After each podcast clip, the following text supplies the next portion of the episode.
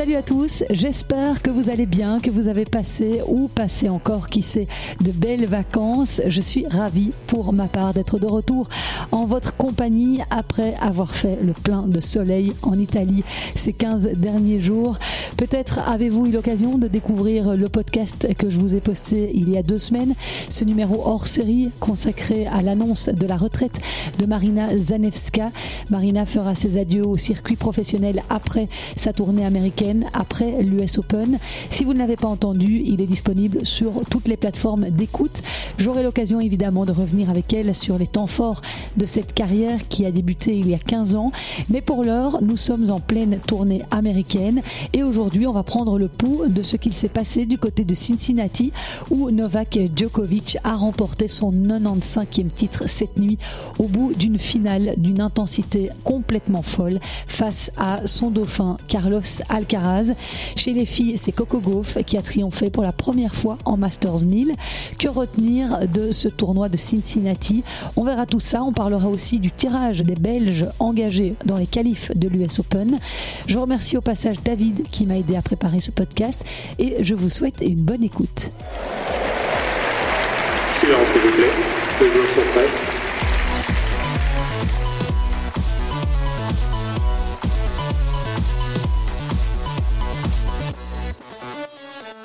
Après la période un peu plus creuse qui succède à Wimbledon, la tournée américaine bat son plein depuis début août. Comme le veut le calendrier, deux Masters 1000 s'enchaînent coup sur coup juste avant l'US Open, histoire de bien mettre les joueurs en jambes. Du 7 au 13 août, il y a d'abord eu le Masters 1000 de Toronto chez les hommes, où s'est illustré Yannick Sinard, et celui de Montréal chez les femmes, remporté par l'américaine Jessica Pegula. Et puis la semaine dernière, eh bien, c'était l'heure du Masters de Cincinnati dont le tournoi masculin s'est terminé cette nuit vers 4 h du matin heure Et de quelle manière Eh bien, au bout d'une finale absolument monumentale entre les deux meilleurs joueurs de la planète, Carlos Alcaraz et Novak Djokovic. Alors, si vous n'avez pas eu l'occasion de voir cette finale parce qu'effectivement c'était un peu tard, eh bien, allez sur les réseaux sociaux, sur YouTube, regardez les highlights de cette euh, rencontre. C'était absolument phénoménal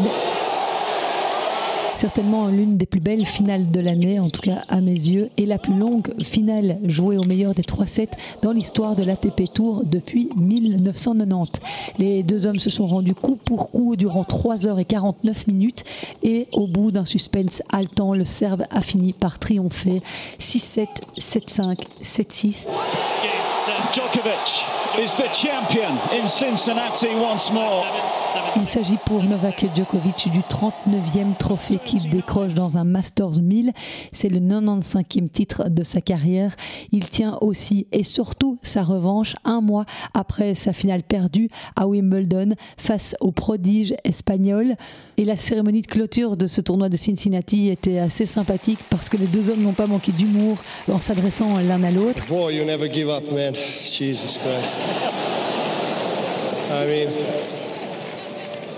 I mean, I love that about you, but you know, sometimes I wish that you maybe play a few points just like this, you know. Spanish, Spanish never die. Okay, good. I, I've heard that before, you know. Or, or I've experienced this before. Et puis euh, beaucoup d'émotions aussi euh, quand Carlos Alcaraz a remercié son grand frère qui était euh, dans les tribunes depuis le début de la semaine. Il a fait pleurer toute la foule qui était présente. C'était vraiment un joli moment d'émotion. My brother here as well. It's uh,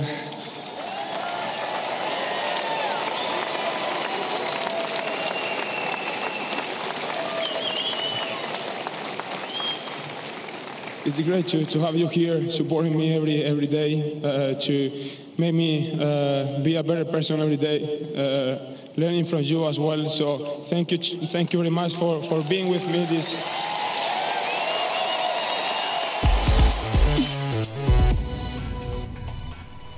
Grâce à cette 1069e victoire en carrière, Novak Djokovic revient à 20 petits points de son rival espagnol au classement ATP publié ce lundi. Autant dire que le prochain US Open sera chaud, chaud, chaud. Ça vaudra le détour et ça commence lundi 28 août. Finaliste malheureux, le plus jeune finaliste de Cincinnati depuis Pete Sampras, 19 ans en 1991. Carlos Alcaraz était en pleurs sur sa chaise à la fin du match. Il n'aura donc pas réussi l'exploit d'égaler un immense record, celui de remporter 5 titres en 5 finales. Il était pourtant à deux doigts de remporter ce Masters 1000 puisqu'il menait 7-5, 4-2 l'Espagnol. C'est à ce moment-là d'ailleurs que je suis allé me coucher. Eh bien, je n'aurais jamais dû. À ce moment-là, Novak Djokovic semblait à l'agonie, complètement sonné par la chaleur. Il a même offert un jeu de service à Alcaraz en commettant trois doubles fautes. Il a alors fait appel au médecin qui a pris sa tension et qui lui a donné une petite substance relativement magique parce que avec Novak Djokovic, l'air ne fait jamais la chanson. Et après ce petit coup de mou, eh bien, il est revenu comme il sait si bien le faire en enchaînant quatre jeux d'affilée pour mener 5-4. Il a ensuite sauvé une balle de match dans le tie-break de ce deuxième set. Oh, it's good. What a way to save another. Galvanisé, le Serbe a ensuite eu deux balles de match alors qu'il menait 5-3 dans le troisième. Mais il était écrit que cette finale serait incroyable jusqu'au bout. Can you believe it? Alcaraz a en effet sauvé 4 balles de match avant que l'homme aux 23 titres du Grand Chelem conclue la partie sur sa cinquième balle de match dans un tie-break irrespirable remporté 7-4. Oh, that is absolutely brilliant. Et si on regarde leurs deux parcours, euh, Djokovic n'avait pas perdu le moindre set pour arriver jusqu'en finale. Il a été plutôt tranquille cette semaine. Seul Alexander Zverev, contre qui il a gagné 7-6, 7-5, l'a véritablement challengé en demi-finale. Les autres tours, il les a vraiment passés assez tranquillement. En revanche, Carlos Alcaraz s'était déjà fait très peur en demi-finale, puisqu'il avait dû sauver une balle de match face à Hubert Urcax. Puis il avait dû remonter un tie-break où il était mal embarqué pour finalement s'imposer aux Polonais en 3-7, 2-6, 7-6, 6-3. C'était donc déjà un petit miracle de le retrouver en finale, Carlos Alcaraz, mais là, il a vraiment cru qu'il avait le match en main avec un set et un break d'avance. Jamais, Carlos, jamais ce n'est fini quand on a en face de soi un homme qui s'appelle Novak Djokovic. Du côté des temps forts à épingler à Cincinnati, Alexander Zverev a retrouvé la saveur d'une victoire de prestige cette semaine.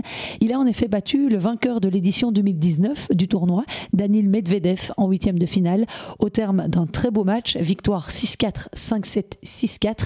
L'Allemand, désormais 12e joueur mondial, n'avait pas réussi à battre le Russe depuis 2021, soit quatre rencontres consécutives perdues. Zverev a ensuite battu Adrian Manarino avant de chuter en demi-finale face à Djokovic. Mais Sacha Zverev revient en force, c'est une certitude. Semaine après semaine, on le voit. Je vous rappelle qu'il a gagné le tournoi de Hambourg chez lui au mois de juillet. Il devrait donc aborder l'US Open en pleine confiance la semaine prochaine. Notera aussi le beau parcours d'Alexei Popirine, joueur coaché par Xavier Malice.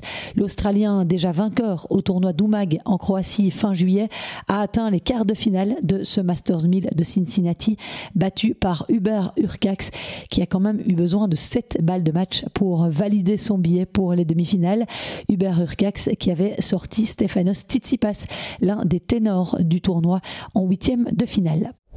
Et dans le tableau du double messieurs de ce Masters 1000 de Cincinnati, la paire belge Sander Gillet et Joran Vliegen s'est fait surprendre au premier tour par les Américains Christopher Eubanks et Ben Shelton, qui étaient invités par les organisateurs. Une défaite 5-7, 4-6. Le tournoi, lui, a été remporté par la paire González Molteni, venue à bout en finale de la paire Venus Murray, le frère d'Andy. González Molteni ont également dû avoir bien chaud durant ce match puisqu'ils ont gagné 11-9 au super tie-break. Chez les femmes, Coco Gauff a décroché à Cincinnati le plus beau titre de sa carrière, son premier Masters 1000. La jeune américaine de 19 ans poursuit donc sa magnifique tournée américaine, puisqu'il y a deux semaines, elle a gagné son premier tournoi 500. C'était à Washington face à Maria Sakkari. Elle est désormais septième joueuse mondiale, Coco Gauff, et elle a gagné là son cinquième titre en carrière. En finale dimanche, elle a battu Karolina Mukova, la joueuse tchèque qui s'était illustrée en atteignant la finale de Roland Garros. Coco s'est imposé 6-3, 6-4 sur une surface qui convient parfaitement à son jeu puissant et à 19 ans, elle est devenue la plus jeune championne de l'histoire du tournoi. Unbelievable. Um, you know, uh, especially like, you know, after everything that I went through earlier in the summer in Europe, you know, I'm just happy to be here in this moment. Uh, I'd like to thank my Lord and Savior, Jesus Christ. Uh, this is, you know, I spent a lot of nights alone crying, trying to figure it out.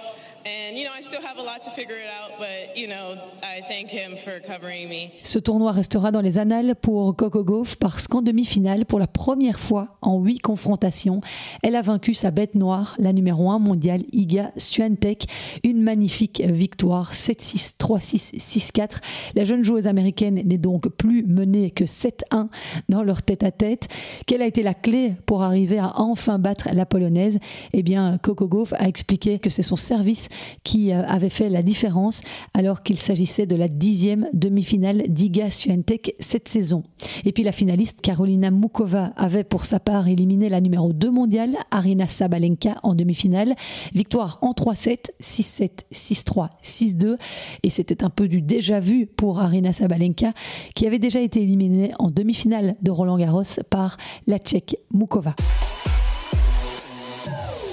Du côté des points noirs que j'ai relevés dans ce tournoi de Cincinnati, il y a cette blessure d'Ons Jabber qui était au rendez-vous des quarts de finale. Durant son match face à Arina Sabalenka, elle a souffert d'une blessure au pied dans le deuxième set. Décidément, elle n'est pas épargnée par les blessures. Hans Jabber, en début de saison, elle avait été absente deux mois pour subir une petite opération du genou. À peine revenue, elle s'était blessée au mollet à Stuttgart en avril et avait dû déclarer forfait pour le Masters 1000 de Madrid. Et puis plus récemment, fin juillet, elle a déclaré forfait à Montréal en raison d'une blessure au genou. Je ne sais pas si c'est le même genou qui a été opéré. Espérons en tout cas qu'elle soit remise à 100% pour l'US Open. La Tunisienne est aujourd'hui numéro 5 mondial et triple finaliste en Grand Chelem. À noter aussi la défaite précoce de la tenante du titre à Cincinnati, Caroline Garcia. La numéro 1 française a été renversée au deuxième tour 4-6, 6-4, 6-4 par l'américaine Sloane Stevens, vainqueur de l'US Open 2017. C'est la quatrième défaite d'affilée sur le circuit pour Caro Garcia. On espère euh, qu'elle va parvenir à sortir la tête de l'eau, la lyonnaise, qui s'est à l'US Open. Côté belge, Elise Mertens a signé une très belle performance en début de tournoi puisqu'elle a éliminé Madison Keys, 15e joueuse mondiale, en 3-7, 6-3, 3-6, 6-3. Elle n'a malheureusement pas réussi à confirmer au tour suivant, battue en 3-7 par Marie Bouskova, 35e mondiale. Bouskova qui, après sa victoire sur Elise Mertens, a sorti dans la foulée la numéro 3 mondiale, Jessica Pegula. Malheureusement, la Tchèque a dû jeter l'éponge au stade des quarts de finale, blessée à la cuisse droite face à sa compatriote Carolina Mukova. En double, Elise Mertens a été jusqu'en demi-finale avec sa partenaire australienne Storm Hunter. Elles ont été battues par les américaines Tyler Towson et Alicia Parks 6-4, 6-2. Peut-être la fatigue a-t-elle joué? Parce que deux heures plus tôt à peine, Mertens et Hunter avaient dû jouer leur quart de finale face à Pavlyuchenkova et à Stéphanie. Néanmoins, elles peuvent être satisfaites de leur régularité puisqu'Elise Mertens et Storm Hunter étaient déjà demi-finalistes à Montréal la semaine dernière et finaliste à Wimbledon, sans compter le Masters 1000 qu'elles ont remporté ensemble cette saison à Rome. Et Elise Mertens a désormais les yeux tournés vers l'US Open qui débutera pour elle le 28 août. Elle et Marina Zanevska sont les deux seules joueuses qui se retrouveront directement dans le tableau final. Les neuf autres Belges devront passer par la case qualif dès mardi et jusqu'à vendredi. Je vous rappelle qu'il y a trois tours à passer pour rejoindre le tableau final. Chez les femmes, Janina Wickmeyer affrontera au premier tour la Canadienne Catherine Sebov, brillamment revenue dans le top 100 fin juillet juillet, Wickmeyer figure parmi les favorites pour se hisser dans le tableau final à Flushing Meadows. Ce serait en tout cas une première pour elle en tant que maman. Great Minen défiera la turque Zenep Sonmez. Marie Benoît rencontrera la japonaise Himeno Sakatsume et Magali Kempen aura sur sa route au premier tour l'espagnole Aliona Bolsova, 114e mondiale. Chez les messieurs, ils seront au nombre de 5 à briguer une place dans le grand tableau. David Goffin qui a été huitième de finaliste à New York quatre années de suite, de 2017 à 2020, et qui n'a plus dû passer par les qualifs d'un grand chelem depuis Roland Garros 2012, n'y échappera pas, comme il est récemment redescendu au-delà de la centième place mondiale. C'est le prix à payer. Cela permet de comprendre à quel point ce sport est exigeant et difficile, une véritable jungle pour tout le monde, même pour un joueur qui a été septième au classement mondial, mais qui a eu le malheur de connaître des blessures et euh, forcément des difficultés pour retrouver le niveau, la confiance nécessaire pour enchaîner les victoires. Si on n'est pas constamment au top de sa forme dans ce sport, on doit repasser par ce qu'on a connu en début de carrière, les circuits challenger, les qualifs de Grand Chelem. C'est logique, mais tellement ingrat à la fois. Bref, je souhaite à David de performer durant ce tournoi des qualifs pour retrouver le tableau final où il a évidemment sa place. Il débutera son tournoi face à l'Autrichien Denis Novak, 187e à l'ATP. Zizou Bergs, lui, tentera de rejoindre le tableau final pour la troisième fois de sa carrière. Il avait échoué sur la dernière marche au troisième tour des qualifs l'an dernier. Il aura face à lui Arthur Cazot au premier tour. Troisième tentative également pour Yoris Delors, qui n'a plus joué à New York depuis 2017. Et lui aussi a hérité d'un joueur français comme adversaire, Pierre-Hugues Herbert, spécialiste du double. Enfin, Gauthier Auclin, dont c'est le baptême du feu à Flushing Meadows, sera opposé à l'Argentin Marco Trungeliti et Kimmer Koppejans, pour qui ce sera aussi une première expérience dans ces qualifs de l'US Open, jouera contre le Canadien Gabriel Diallo. Kimmer Koppejans a expliqué euh, à l'agence Belga ce week-end avoir eu de bons entraînements avec Zizou Bergs avant son départ et avec Gauthier Auclin et Yoris Delors depuis son arrivée à New York. J'aborde ces qualifs avec une saine dose de confiance. Voilà ce qu'a déclaré l'Ostendais de 29 ans, Kimmer Koppejans, dont il faut souligner la belle saison. Il était 237e au classement mondial au mois de mars. Il pointe aujourd'hui à la 148e place. Il s'est entre autres qualifié pour la première fois pour Wimbledon fin juin et il a atteint la finale du tournoi Challenger sur terre battue de Banja Luka dimanche dernier. Alors la transition entre le gazon de Wimbledon début juillet, la terre battue et puis le ciment de l'US Open ne doit pas être évidente, mais enfin on espère qu'il va se qualifier, qu'il meurt. Ce serait un magnifique aboutissement. Et c'est ici que se termine ce podcast hebdomadaire. Merci beaucoup d'avoir été au rendez-vous. N'hésitez pas à me rejoindre sur les réseaux sociaux si vous ne faites pas encore partie de la communauté des Jeux et podcasteurs. Ce sera un plaisir de vous compter parmi mes abonnés. Dimanche prochain, veille du début de l'US Open. Si tout va bien d'ici là, je serai en connexion avec Philippe Dehaze depuis New York. Il nous parlera un peu de cette semaine de qualif, de l'ambiance qu'il règne dans le stade et on évoquera évidemment avec lui qui sont les favoris de cette édition 2023 de l'US Open. Si vous avez des questions pour Philippe, posez-les nous via les réseaux sociaux. On se fera un plaisir d'y répondre ce jour-là. Je vous remercie pour votre fidélité et je vous dis à la semaine prochaine. Ciao